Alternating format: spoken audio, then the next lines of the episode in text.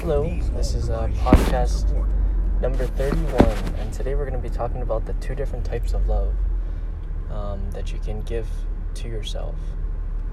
Um, the first is a short term gain love, which is love you receive from other people, and the long term, sorry, the long term love would be self love. Um, loving yourself for who you are, and I guess your unique flaws, because nobody's perfect so I think once you can get to a point where you begin to like the worst parts of yourself, that's real love.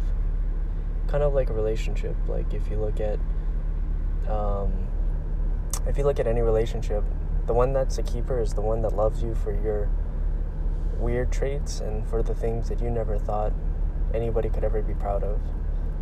Um, and that's my take on the two types of love. So when somebody says, love yourself, they're really saying, love yourself. Anyway, that's today's rant. Take care, guys. Peace.